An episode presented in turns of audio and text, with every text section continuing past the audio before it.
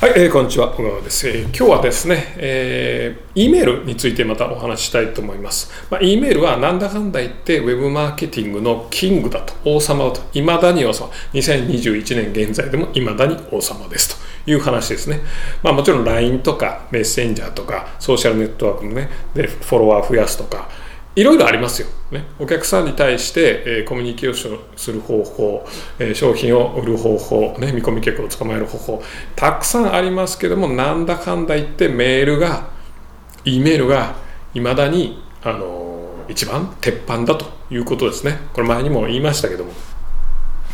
で実際面白い調査があったので、あのシェアしたいんですけどもビジネスメール実態調査っていうのがあるんですね。ビジネスメール実態調査っていうので日本人、ね、ビジネスマンが実際メールに費やしてる時間っていうのはどれぐらいなのかっていうのを計測したそうです。どれぐらいだと思います？あの1日何分ぐらいかなって、まあ、僕はどっちかってあんまり最近メール見てないんですよ実際ね。こんなこと言ってますけども。とはいえ何分ぐらいなのかなって見てみるとビジネスマンがメールに費やしてる時間はなんと毎日2時間29分。ほんまかなって思うぐらいね2時間29分さ8時間労働のうち2時間29分でメールチェックしてるって言ったらすごくないですか？本当かって思うんだけども、まあ、実際調査でそういった結果が出てるんですよ。まあ、おそらく、まあ、家に帰ってからとかね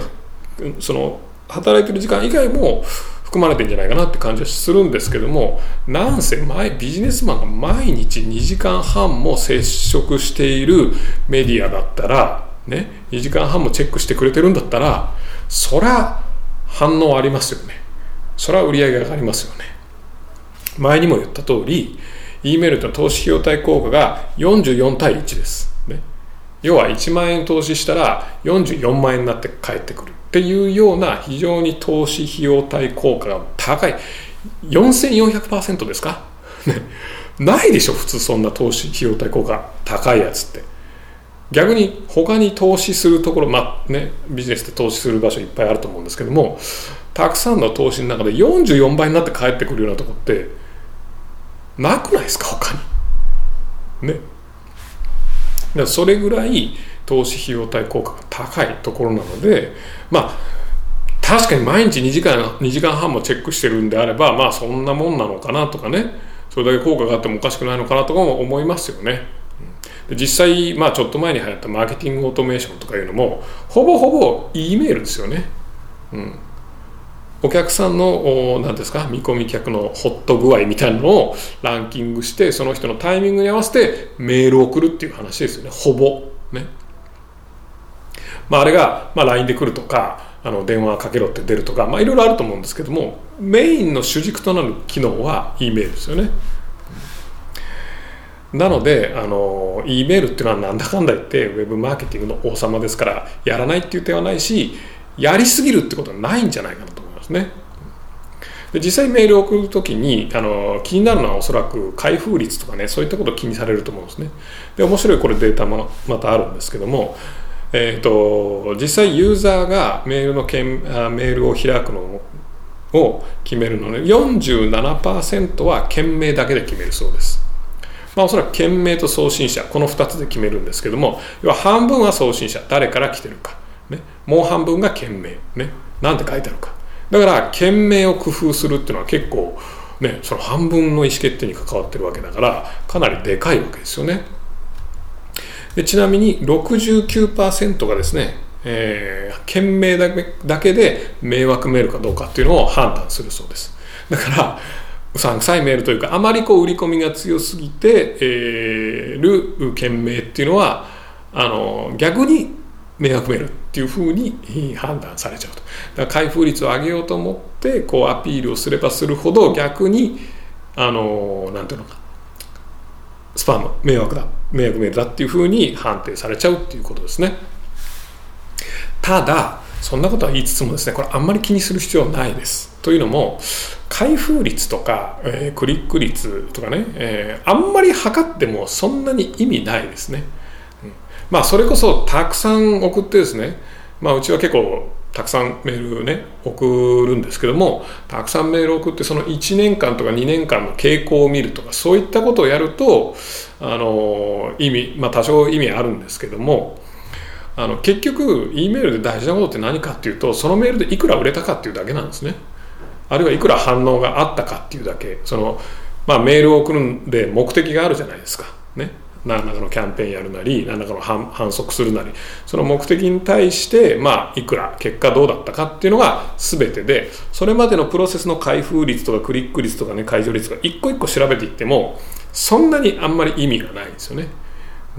うん、で逆に逆効果になることもあります。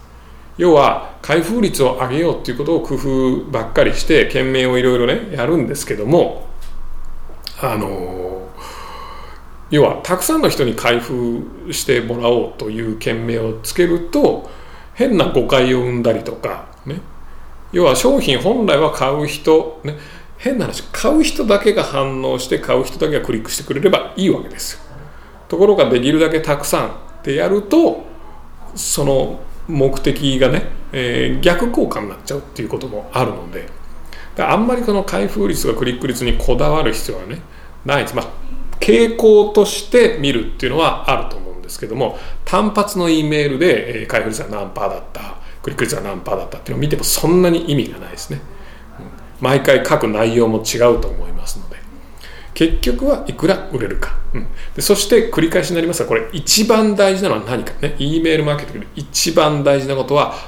とてつもなくアホらしいことですけども送り続けることです、ね、送り続けること。なんやそれと思うかもしれないけどもあのそれこそねメールアドレス登録したけどもずっと今まで見てて2年ぐらいしてから初めて商品買いましたとかいうお客さんもいるんですよ。ね、それがあのそういう既得な人が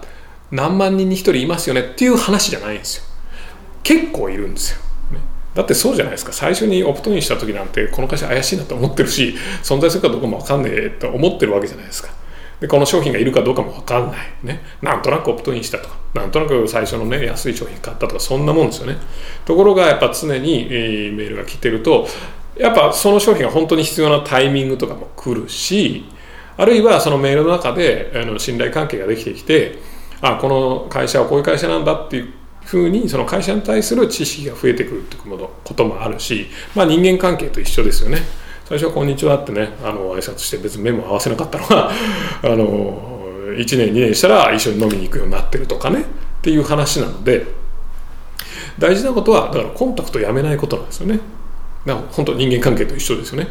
あの最初「こんにちは」って名刺交換しました、ね、あるいは LINE 交換しました。それっきり連絡しなかったらもう人間関係終わりです、ね、だけどもその交換した時から、まあ、ちょくちょく定期的にあのくだらない話でもいいです。ね。何の話でもいいんですけども連絡を取り合ってるとその人間関係って続くじゃないですか、ね、やめちゃったら終わりなんですよね。でも続いてたらあの送り続けてたら続くわけですよ。で続いてたらいつか何か欲しいって思った時問題が起きた。これ困った。何か解決しなきゃいけないと思った時に一番最初に思いつくのはね自分の頭の中にある皆さんの会社ですよね。メールを送ってきて来てくれてる会社です。やっぱビジネスで一番の損失っていうのはですねやっぱ忘れられることですね、商品が品質がいい悪いとまあねそれで離脱するってもありますけどもおそらく一番多いのは忘れられることですよね。顧客獲得した、えー、見込み客獲得したんだけども何のケアもせずに、ね、いやこっちからあんまりメール送ると迷惑だと思うんでっていうのでほっといちゃってでそのお客さん別のとこ行っちゃって。でここでメールアドレス登録したことあるいは何か商品買ったことすら覚えてない。っていうようなことが、まあ、一番まあ最悪なのでせっかく獲得したお客さん見込み客ですから関係性を途絶途絶や途絶えさせないようにしっかりと定期的に、えー、つないでおくことが大事ですね。だから E メールマーケティングで大事なことは細かい話はいろいろありますよ。もちろんね件名がどうするべきだ本文はどうする、ね、メールの文章をどう書くべきだとかねいろいろありますけど一番も胃の一番で一番大事なのは送り続けることです。バカみたいでしょ。バカみたいなんですけどもこれが一番大事です。ほとんどの人は迷惑じゃないかなと思って、まあ、送るのをためらいがためらっちゃうんですね。うん。だけどもそんなことはありません。迷惑だったら解除してくれるから大丈夫。ね。Google の Gmail のフィルターがしっかりフィルターしてくるから大丈夫です。気にしなくていいです。ねうん、なので、えー、ウェブマーケティング、ね、の王様である E メール、しっかりと活用して売り上げを伸ばしていきましょう。では、はい。えー、今日はちょっと新しくなったオフィスからお送りしました。まあ、こんな感じです。もうね、夜なんでね、まあ、誰もいないですけども、うん、今日たまたまね僕東京行っててビデオ撮る暇なかったんで帰ってきてから撮ってるんですけどね。もうみんな帰っちゃっていません。っていうかね緊急事態宣言とかやってるからもう飯にも行けないしそんなにまだね別に7時ちょいなんですけども誰もいないし腹は減ったしもうなんとかしてほしいですよね。いい加減してほしいなと思うけども。また。さようなら。